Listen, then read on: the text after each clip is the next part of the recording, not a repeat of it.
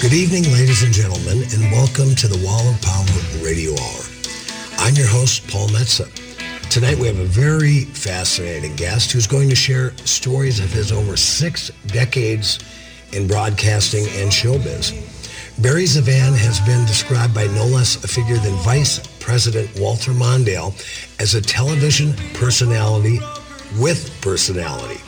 He has spent his life as a broadcaster, weatherman, writer, documentarian, ski instructor, and now with his autobiography, Barry ZeVan, My Life Among Giants, an author. He has rubbed elbows with everyone from James Dean to John Ehrlichman and Woody Allen to Verne Gagne. I'm delighted he took time out of his busy schedule to join us on the show. And now, with no further ado, Mr. Barry ZeVan. Barry, so nice to meet you in person. Nice to meet you, Paul. I've seen you quite a bit over the years on the television, and you look even better in person. Oh, you're very kind. Thank you. yeah, I have a picture in my attic, me and Dorian Gray. well, you have a great book. I just uh, finished it a few days ago. Barry ZeVan, My Life Among Giants. Among the Giants. Yeah, yeah. among the Giants. Yeah. And there's very few people in the entertainment biz in the last 50, maybe 60 years that you haven't at some point rubbed elbows with. Yeah, and actually had real relationships with. It wasn't because of interviews or anything else. I was born into the business, and uh, my grandfather was one of Milton Berle's and George Burns and Gracie Allen's agents, and uh, he was first violinist for the Pittsburgh Symphony in 1938 under Fritz Reiner, and uh, uh Oscar Levant was a huge friend of our family in Pittsburgh before he went to Hollywood. Same with Gene Kelly, who I got to know later on. And it just, uh, it never ends. It just never ends. And you started out as an actor. Yeah. Well, actually, I started out as a voice singer right, on right. KDKA radio in Pittsburgh, the world's first commercial radio station. And that was in 1943, February 20th, 1943.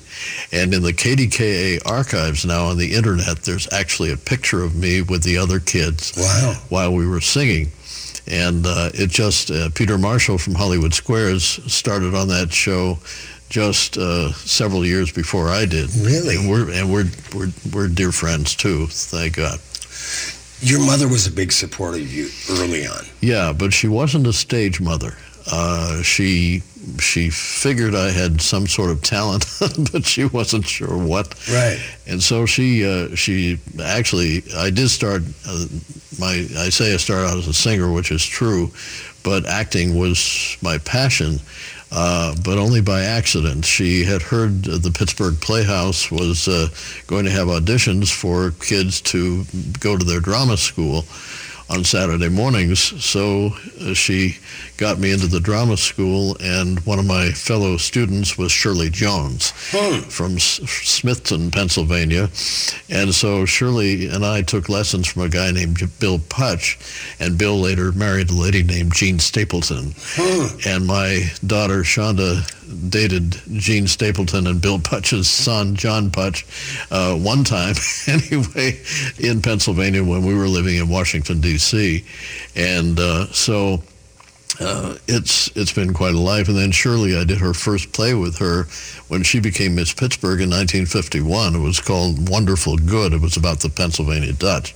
So, and Shirley and I still keep in touch uh, pretty frequently. Wow. Yeah. So radio was was uh, you know the popular medium when you were growing up, but but television was just coming kind of coming online as well. Yes, and I had had a big break there too. I had been a contestant. My mom had taken us to New York. This was before we moved there. Uh, this was in uh, 1948, no, 46 46, I was on a show called Give and Take. It was a CBS national program with John Reed King, and Bill Cullen was the announcer. Hmm. And so Bill was from Pittsburgh, by the way, Right. my hometown too. So, And Bill went on to do What's My Line. oh, he went on to do everything. Yeah. Yeah. And who did I you got to know him.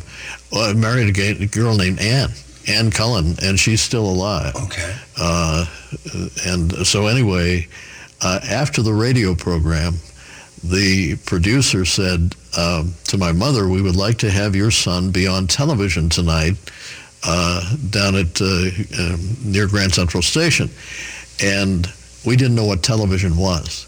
Because the nation didn't get television until 1948, 2 mm-hmm. years later. So this was an experimental program, but the first regularly scheduled program ever was called King's Party Line. New York City had 600 television sets. and so it was a test to see how many people were watching. So they put me on that night if you recall, and you having lived in New York City, you know this building at the end of Park Avenue is called the New York General Building, right, mm-hmm. right behind Grand Central Station. Sure. So that's where the CBS, even the CBS soap operas were, were performed too in later years. That same studio. So uh, they had some guy guess my hat size. They and I, I, was coached to say yes, Mr. King, that's correct, or no, Mr. King, that's not correct. and, that's fantastic. Yeah, and and some guy from the Bronx guessed my hat size, and they were so elated with with my uh, personality, is what they said, uh, that uh, they asked my mom if we could stay if CBS paid for the uh, us to stay for a couple more weeks, and that's what we did. Was so. that when you were at the Edison Hotel? Yes. Because I've stayed there. Yeah. I stayed there in the mid 80s when I was out for a music conference. But there's a great story in your book that uh, that really struck me. Um, it's just kind of uh, it just shows you how interesting America is, and especially when you've lived a, a, life as long as you have. But there was a saxophone player in the in the band at the hotel. a young man by the name of Alan Greenspan. That's right. Who became the head of the uh, the Fed. Yeah, and he was with Henry Jerome's orchestra, right. which was the house orchestra at the Edison Hotel there. Right. I stayed at the Edison again two years ago uh, for Anne Meara's uh, memorial service at the Eugene O'Neill's Theater, and uh, where I also had a good breakfast with Tony Randall's widow, who I still keep in touch with. But anyway, there's no place in the Edison now for any kind of a house band or anything else. Yeah. It's a miracle they have a restaurant. Nothing, nothing against. I don't want to get sued by the Edison Hotel, but right. it's a lot different than it used to be. Right. Yeah. But uh, and of course, Alan Greenspan, uh, besides spending years as the head of the at the Fed, also married Andrea Mitchell. Yes, who I've who I've met. I only met her a couple times. Right. Yeah. Now let's move ahead a few years to the the show Mr. Peepers because yes. this is some really interesting uh, actors that that you rubbed elbows with. Well, you were just growing up, maybe you not well, you couldn't reach their elbow, but uh, but tell us about Mr. Peepers. Well, I, I actually developed, thanks to Tony, uh, a lifelong friendship with Tony Randall, because Tony played a teacher called Harvey Weskit in the in the show, and so Wally Cox, of course, was Peepers, and Wally was a and delight. What was, what was, the show exactly? What was it? Well, it was about uh, Jefferson Junior High. It was a fictitious high junior high school, and there's quite a story about it, really, on how Tony almost didn't take the part. The producer named Fred Coe was one of the geniuses of early television, a guy from the South, a real Southern gentleman, and. Uh, uh, he called Tony and said, I've just written uh, the beginning of a sitcom. We're going to call it Mr. Peepers, and I've written a part just for you. And Tony said, I'm not interested. He said, I'm directing plays down at the Circle in the Square right. in the village. And, he was an artist. Yeah, yeah, artiste, yes. Tony was so non uh, uppity uh, he was wonderful. Mm-hmm. Just he was well, he was like a father to me, a mentor. And so anyway, uh, Tony kept refusing Fred Cohen. Fred finally said, "Tony, you have got to do this because the show is going to be dependent on your personality interacting with Wally's." And Tony finally said yes. He said it was the biggest decision he ever made in his life hmm. because he didn't realize the power of television. Now, this is in 1952. And so he said after the first show, and of course we're all live, no right. tape. Uh, and after the first show, it was, it was a riot. Too. I can watch myself now on some of the episodes hmm. on the internet. But anyway, uh, he said he had to go to Philadelphia for something, and we were live on Sunday nights, and he had to be in Philly maybe in Monday and Tuesday. And he's walking down the street. Pardon me and uh, I get all choked up. but uh, anyway, he's walking down the street, and people started pointing their fingers at him. And then and some lady, I mean, said, "Oh my God, you're you're what's his name on you know that show?" and so, yeah, he said, "I." Then I realized the power of television, mm-hmm. as you said. Well, so, there's a if you fast forward to 1964 when the Beatles were on Ed Sullivan those two weeks in a row. Oh. They said both those nights the crime rate in New York City dropped to almost zero. Yeah, well, two dear friends of mine were on that episode of the Sullivan Show. Really? Charlie Brill and Mitzi McCall. Okay. Mitzi was the first young actress I ever worked with at the Pittsburgh Playhouse who uh, walked around the dressing rooms uh, scantily clad.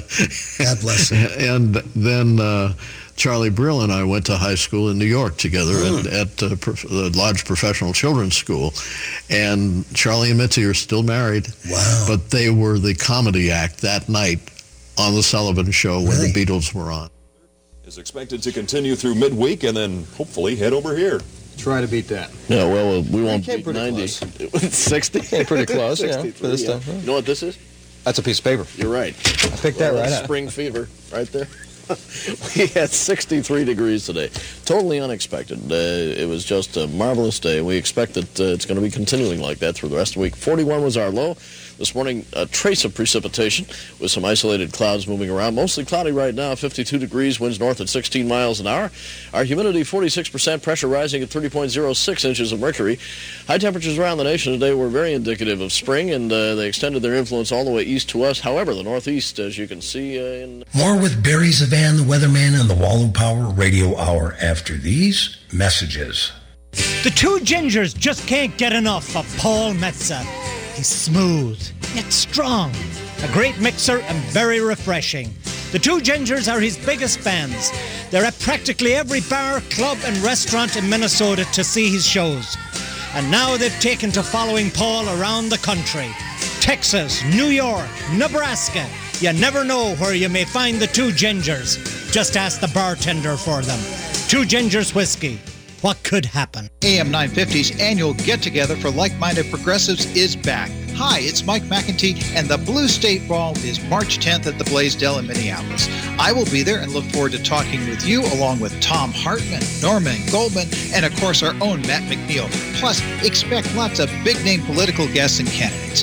VIP and general admission tickets are on sale now at am950radio.com. Join me, Matt, Norman, and Tom March 10th at the Blue State Ball. While shopping for a fireplace insert at Woodland Stoves and Fireplaces, I was amazed at all the choices. Not just gas, electric, or wood burning, but also built in or freestanding, and options in every style from antique to modern. The staff really listened to us, explained the options, and helped us choose a fireplace we absolutely love. Now it warms our hearts and our home every winter. Thank you, Woodland Stoves, for a great addition. Hi, I'm Peter Solak, putting in a word for the EPA Burn Wise campaign. It has important information about clean burning fireplaces. This is an important part of our mission at Woodland Stoves and Fireplaces. We know that the fireplace has to work. Work with your life, work with your living space, and also be environmentally smart. Come see us. Learn to burn wise. We have over 35 working units on display at the corner of Riverside and East Franklin Avenue in Minneapolis. Visit our store in person or online at woodlandstoves.com. Woodland Stoves and Fireplaces, out of the ordinary products and services since 1977. Hi, it's Thom Hartmann, and this Valentine's Day, I want you to stop at Continental Diamond in St. Louis Park. Jimmy and Helene Pessis have created a family atmosphere where generations of Twin City customers have made it their jewelry store.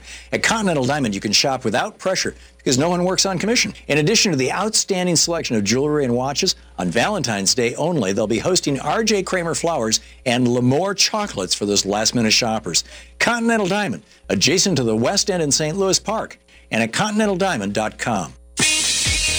The number one source of the Twin Cities gay scene is all digital. Follow Twin Cities Gay Scene on Facebook and Twitter. Sign up for the Scene Shot email blast for weekly updates and chances to win great prizes. No app is needed to view the bi weekly web editions of Scene. It's GLBTQ Media for the mobile generation. Find it all at TwinCitiesGayScene.com. That's TwinCitiesGayScene.com. Welcome back to the Wall of Power Radio Hour. This is your host, Paul Metsa. My guest in the studio for the whole show tonight, a man about town, a broadcaster, a writer, a documentarian, and an amazing storyteller, Mr. Barry Zevan. Thank you, sir. Barry, we ended the last set. You were talking about uh, Wally Cox and Marlon Brando in New York City. Tell us a little bit more about what Marlon Brando was like. Well, Marlon was very quiet. Um, he he really didn't talk that much. And uh, there was one night when we were in Wally's apartment, his and Wally's apartment, because the accountant for Wally was a guy named Mr. Tobias. Well, Alan Tobias, because of his father's connection with Wally, was one of our students on Mr. Peepers. and so funny how that works. Yes. Yeah, so we were we were actually Alan had a key to to Wally's and Marlon's apartment. Hmm. So we would just go up there and hang out they didn't even have a television set. Really? They had hardly anything in that apartment. All we would do is hang out there and talk. Uh, one can of tuna fish, as I recall. Oh. Every time we were there, I think they were going to donate it to the Museum of Natural History or right. something. But anyway, one night it was pouring rain. And I think the story's in the book, but Anyway, Wally came home first. He said, Are you children still here? You should please go now. Go now. yes, yes, sir. Yes, sir. Right. Yes, Wally. So we start to go, and here comes Marlon with a bicycle on his shoulder, huh. having ridden in the pouring rain. Right. And his hair was all done. Hey, kids, yeah, yeah, yeah. it was kind of like that. Right. I don't know. but anyway, then I was with Marlon a couple of other times when he was doing the things for the American Indian movement, mm-hmm. and uh, you know, but still very, you know, uh, he didn't talk much. He didn't talk much. So tell us about New York City in the '50s. Well, it was like uh, that film, My Favorite Year, with Peter O'Toole. One of my favorite films. Yeah, uh, it was. It was like that. Mm-hmm. Thing, people were happy. People were upbeat Truman and Eisenhower were president, overlapping in the right. early 50s. And I got to know Mr. Truman too. That's also in the book. But uh, anyway, uh, it was it was magic time. It was the New York City of On the Town mm-hmm. with Gene Kelly and Frank Sinatra and, and so forth, uh, and Jules Munshin. And, and I just, um, it's, it's very, it's hard to remember that. It's hard, not hard, hard to remember, but it's difficult to know that it's not like that anymore. Right. I mean, New York's very exciting. It, it'll never be less than exciting. Times Square in those days, though, was was Times Square. Oh, I'm getting goosebumps really talking about it now, and almost want to cry because it was it was that. I right. no words. I'm, I'm sorry. Words are kind of my business, but not in this respect. I remember my earliest memories of New York City was watching on Friday nights the boxing matches from Madison Square Garden. Oh, sure. With my father. Yep. Which was my father was as a lot of young dads in the 50s and 60s, very busy. So that was the that was our bonding time. But you could just feel there was something going on yeah. in New York City.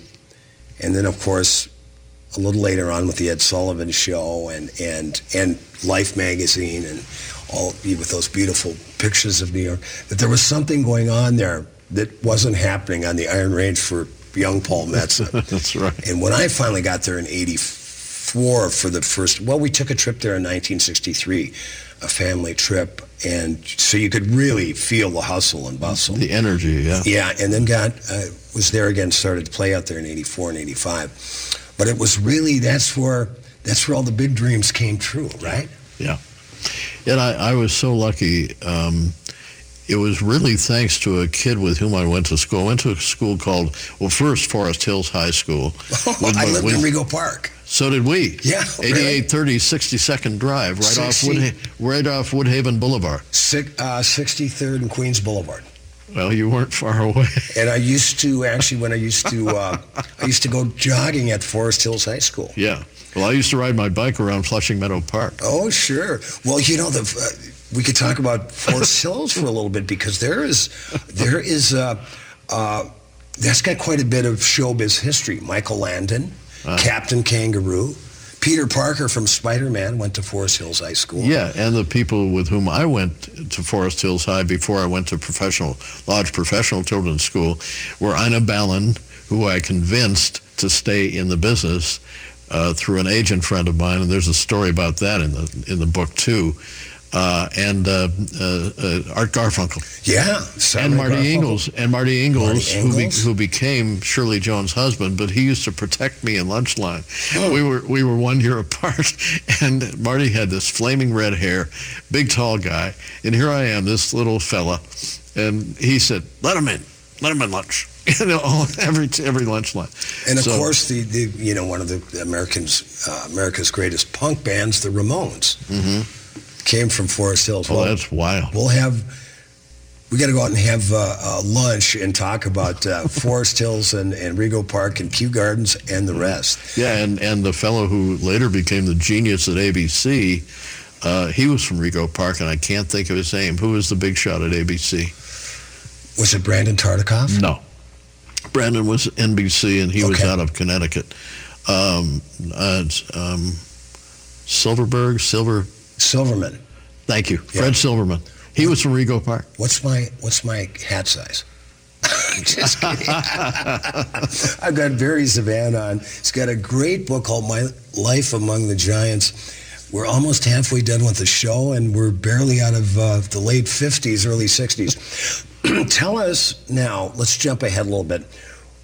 There's a there are great stories in the book. Two things that I really related to. Number one, your mother could type 125 words a minute Oh yeah. which is amazing. Now I was I'm a good typer and it served me well. I could type 52 words a minute.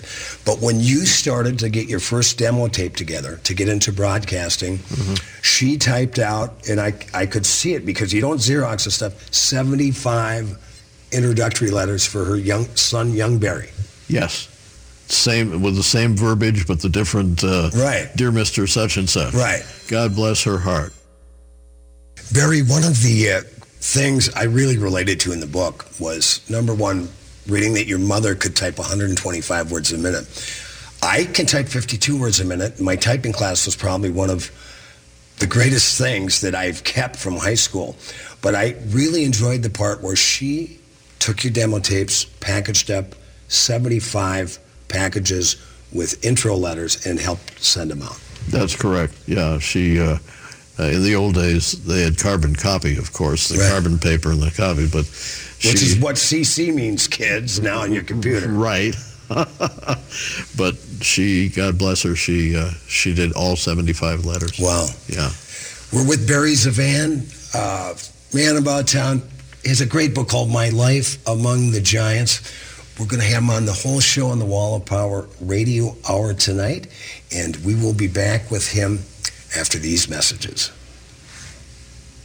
How to improve your golf game at Mixed Blood Theater, and among many more, No Sex Please Were British at the Old Log. The Minnesota Orchestra, under the baton of Edo de Waart, will present Brahms' Piano Concerto No. 2, featuring Emanuel Ax at the keyboard. And The Wrecking Ball is the name of the final big band dance at St. Paul's Prom Center tonight at 8, featuring Cab Calloway, Shirley Witherspoon, and the American Classic Jazz Orchestra.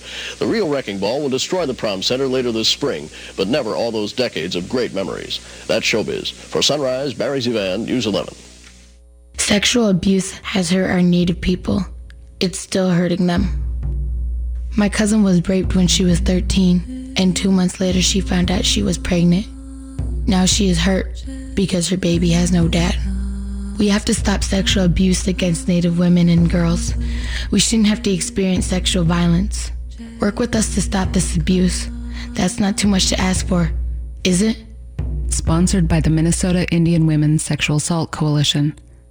Being a dog is awesome, except when you really gotta go, but you're stuck inside. That's why I had my human called the Urban Dog. Daily walks, field trips, play groups, one on one time, safe off leash play, and pet sitting. I love being an urban dog. The Urban Dog works with your schedule and can create a plan that fits your needs. The Urban Dog. Exercise, explore, socialize. Let the journey begin. Call 651 231 6333. That's 651 231 6333.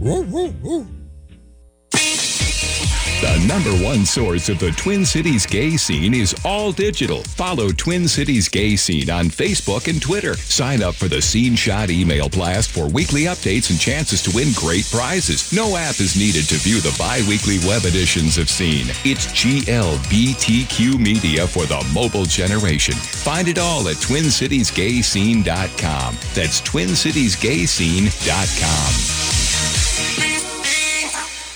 This is Ken Hageland of Minnesota Hospice, inviting you to listen to our brand new show airing on AM 950 on Saturdays from noon to 1. The Minnesota Hospice Show looks forward to discussing how we honor life and to exploring the physical, spiritual, mental, and emotional issues we experience throughout all stages of life. Learn how hospice is the new face of hope and how it's your benefit, your choice.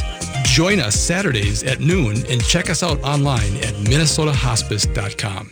I'm Adam Jennings and I approve this message. The race for Congress in the 3rd District will be one of the top races in the nation. I entered this race because I believe we need a progressive voice that is not afraid of the Republican attack machine.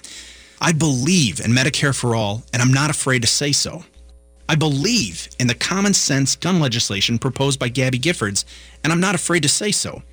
I believe in supporting our public schools, protecting Social Security, funding Planned Parenthood, and standing with the Dreamers on their quest to become American citizens, and I'm not afraid to say so. I'm a husband, father, veteran, former AFSCME and UAW worker.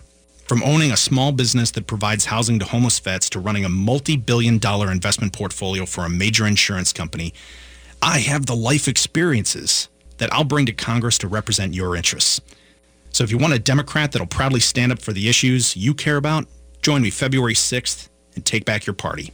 Thank you. Paid for by Adam Jennings for Congress. With your AM 950 weather, this is Eric Nelson. Tonight, there's a chance of snow between 10 p.m. and 3 a.m. Lows around negative 2, with wind chills as low as negative 16. Sunday, mostly cloudy, then gradually becoming sunny and cold with a high near 5. Wind chill values as low as negative 20. Eat local Minnesota's restaurant of the week is Common Roots Cafe. At Common Roots Cafe, they serve handcrafted food made with the best local and organic ingredients available. Common Roots Cafe is located at 2558 Lyndale Avenue South in Minneapolis. For the full menu, check out commonrootscafe.com.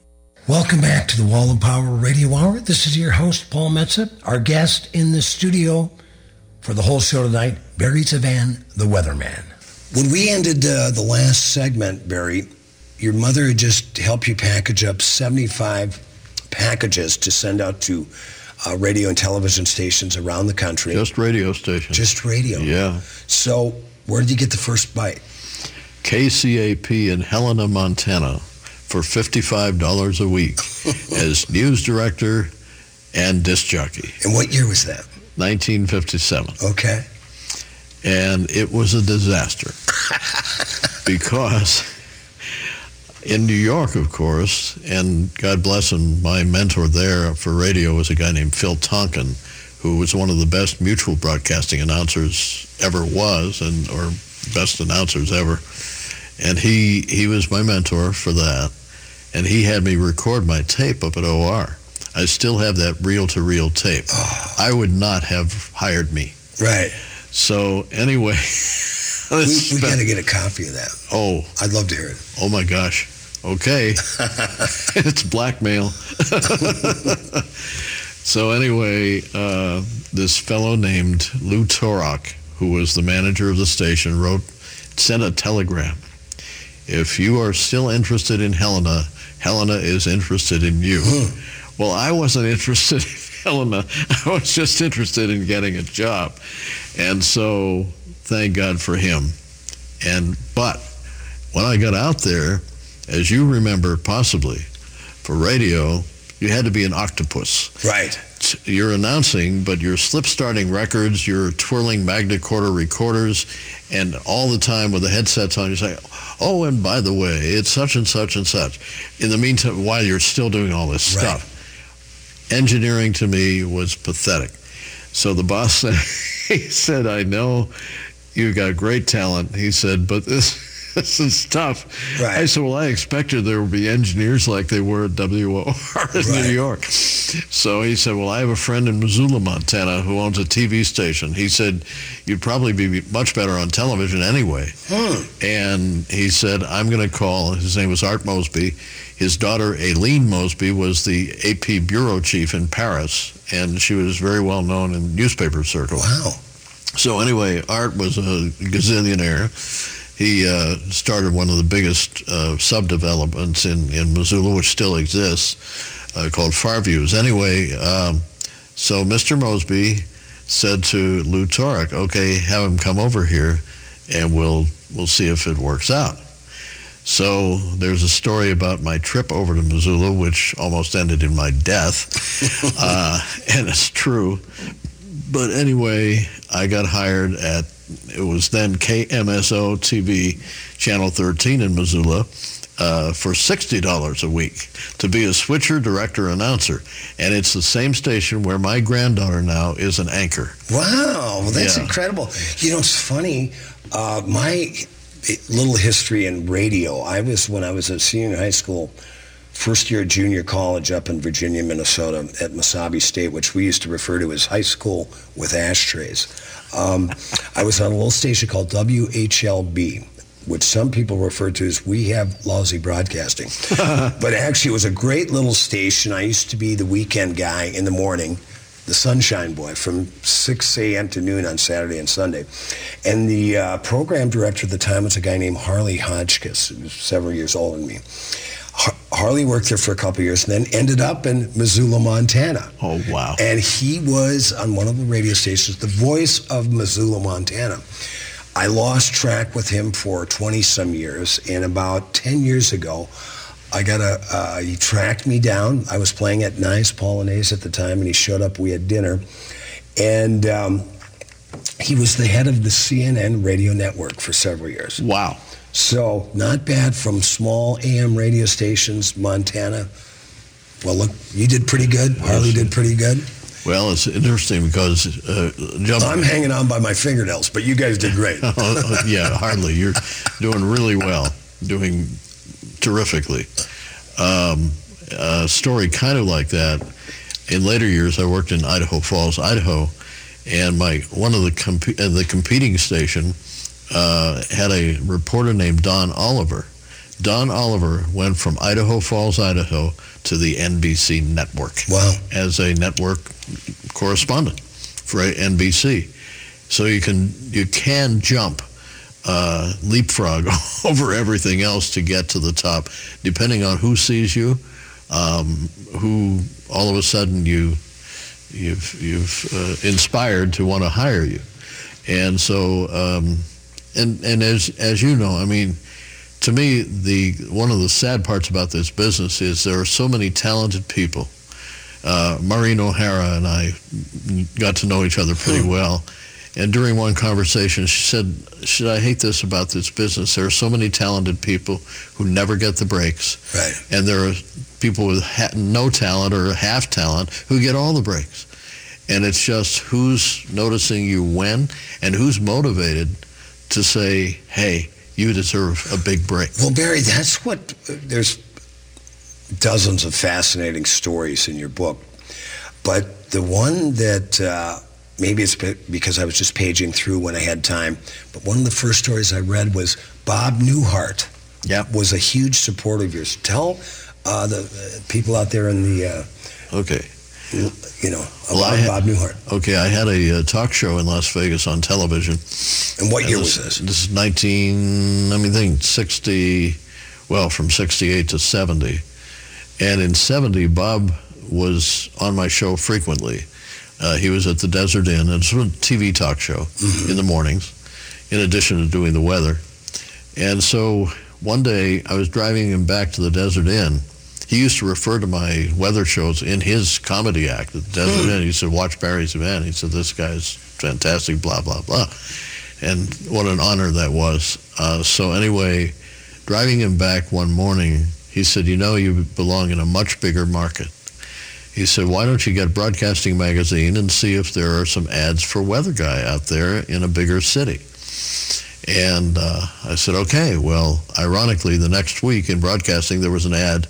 It said, Upper Midwest Television Station wants personality weatherman. Hmm. Apply to box such and such. As you know, they don't list the city. Right. And so I thought, But what was What- your shtick as the weatherman? well, it was the same. It was the same thing. Right. I mean, I I had star every star on the strip was on my show, my Right. weather show every night. Robert Goulet started that parade, and Juliet Prowse and Redd Foxx and just a whole Hmm. And bunch Woody of others. Allen. Well, no, Woody was never on my show. Okay. No, I directed. But he did a promo for you once. Oh, he did a promo Yeah. for me.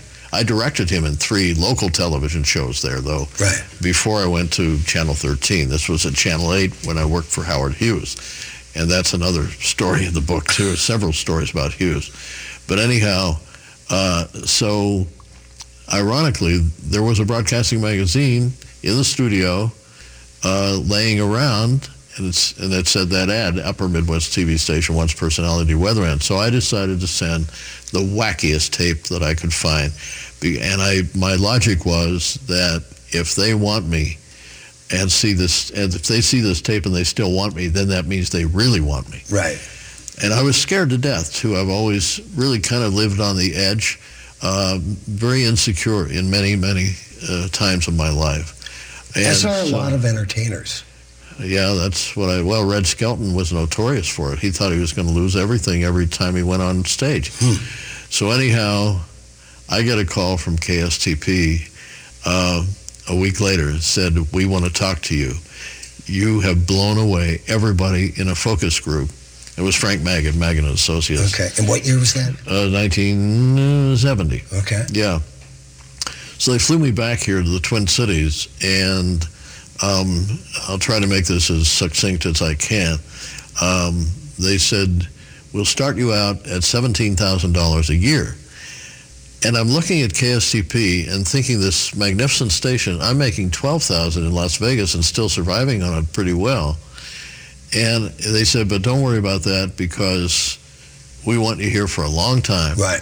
And we will make sure your pay Right. is suf- sufficiently increased. And good exposure. Yeah, well, I didn't even think about that. Right. So anyway, I looked at the station and it was so magnificent. I later, later found out that NBC used to use it for their executives to come out from New York to watch how a real television station was.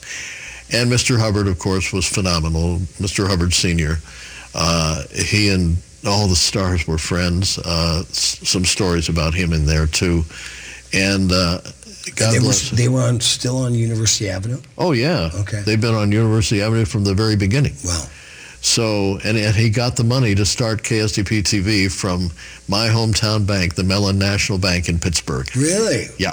He borrowed the money in 1947 to get on the air in 48. So anyway, um, I, I, they said, we don't sign contracts, but we want you, blah, blah. So when can you start? And I said, well, I have to give proper notice and so forth. So they said, well, why don't we start you out in November? This was in August.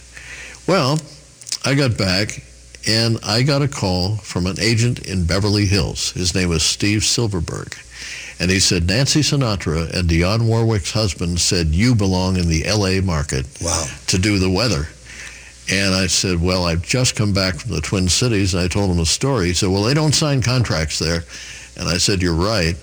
He said, why don't you give me some tapes anyway and see what can work out? And I thought, oh, what the heck. So I met, he drove up from L.A. I met him at Caesar's Palace with a shopping bag full of these great big tapes that we had in those days. Right. That was the last I heard from him until the moving van was in our driveway in November this one morning. I also did the morning news in addition to the weather at night. So they had, they were, Long day. they were using me. I get this call in the control room. I mean, in the newsroom, not the control room. The exact words, you're hired. Just like that. The voice was, you're very affected. Right. And I said, who are you and what am I hired for? He said, my name is Bill Fyffe, and I'm news director at KTLA Channel 5 in Los Angeles. And we want you to be our weatherman and to be working with a brand new up-and-coming newsman named Tom Snyder. Wow. I would have been Tom Snyder's weather guy. Hmm. So anyway, I said, Mr. Fyffe, I said, oh, and we'll start you out at $40,000 a year.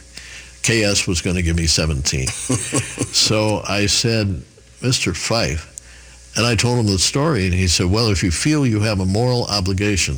I said, I couldn't look at myself in the mirror and tell them I'm not coming back because they believe in me. He said, well, we believe in you too. He said, but if you f- feel you have a moral obligation, we'll catch up sometime. So I turned down Los Angeles to come here, but by the same token, I'm happy I did. The Hubbards were wonderful to me. Uh, I stupidly quit that station for more money in Washington, D.C. after Mr. Hubbard offered me a lifetime job. And uh, how stupid can you be? But anyway, with Bill Fyffe, in February, they, oh, KSTP had me booth announcing from November, and we still hadn't found the rest of the team. So they had me in booth announcing till the team was found.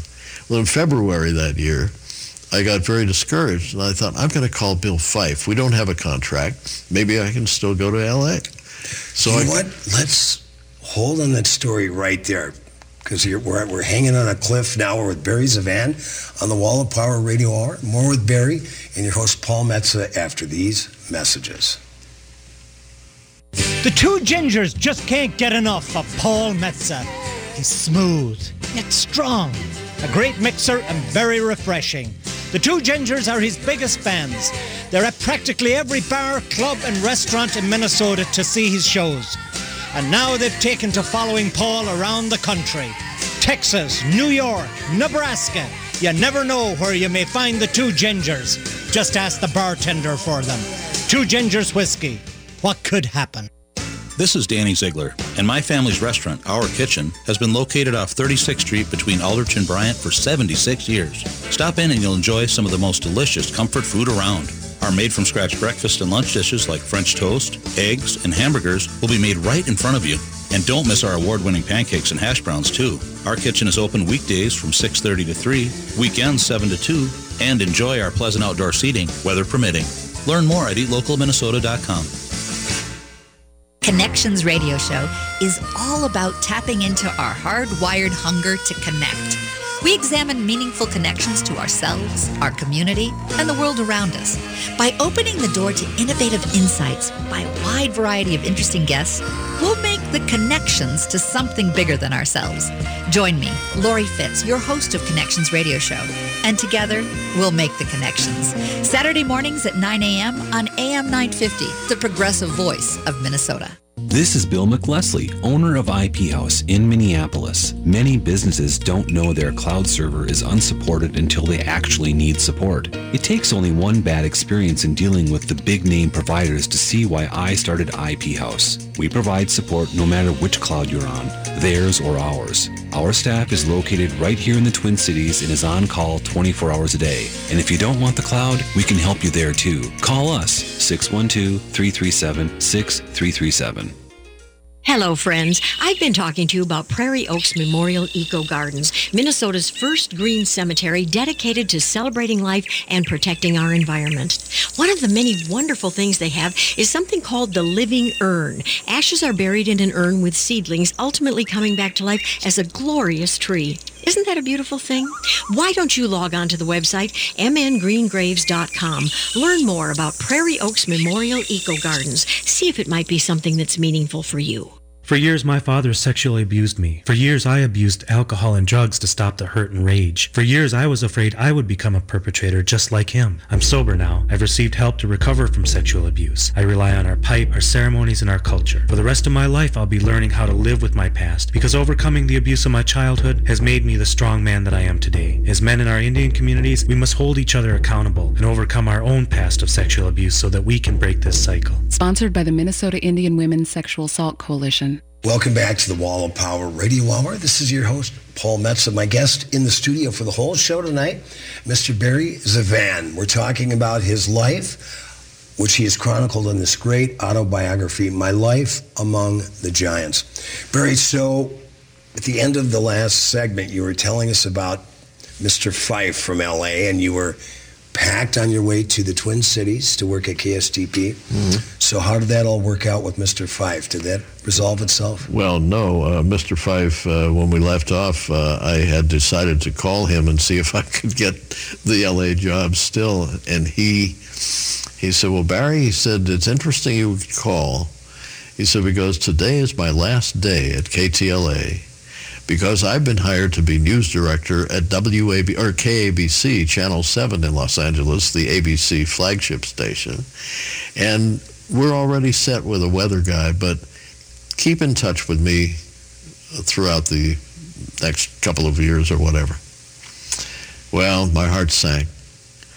Except I was happy eventually, of course, that I finally got on the air in July, July 19th, 1971. On, Okay. Was the debut of our newscast with, with me doing the weather.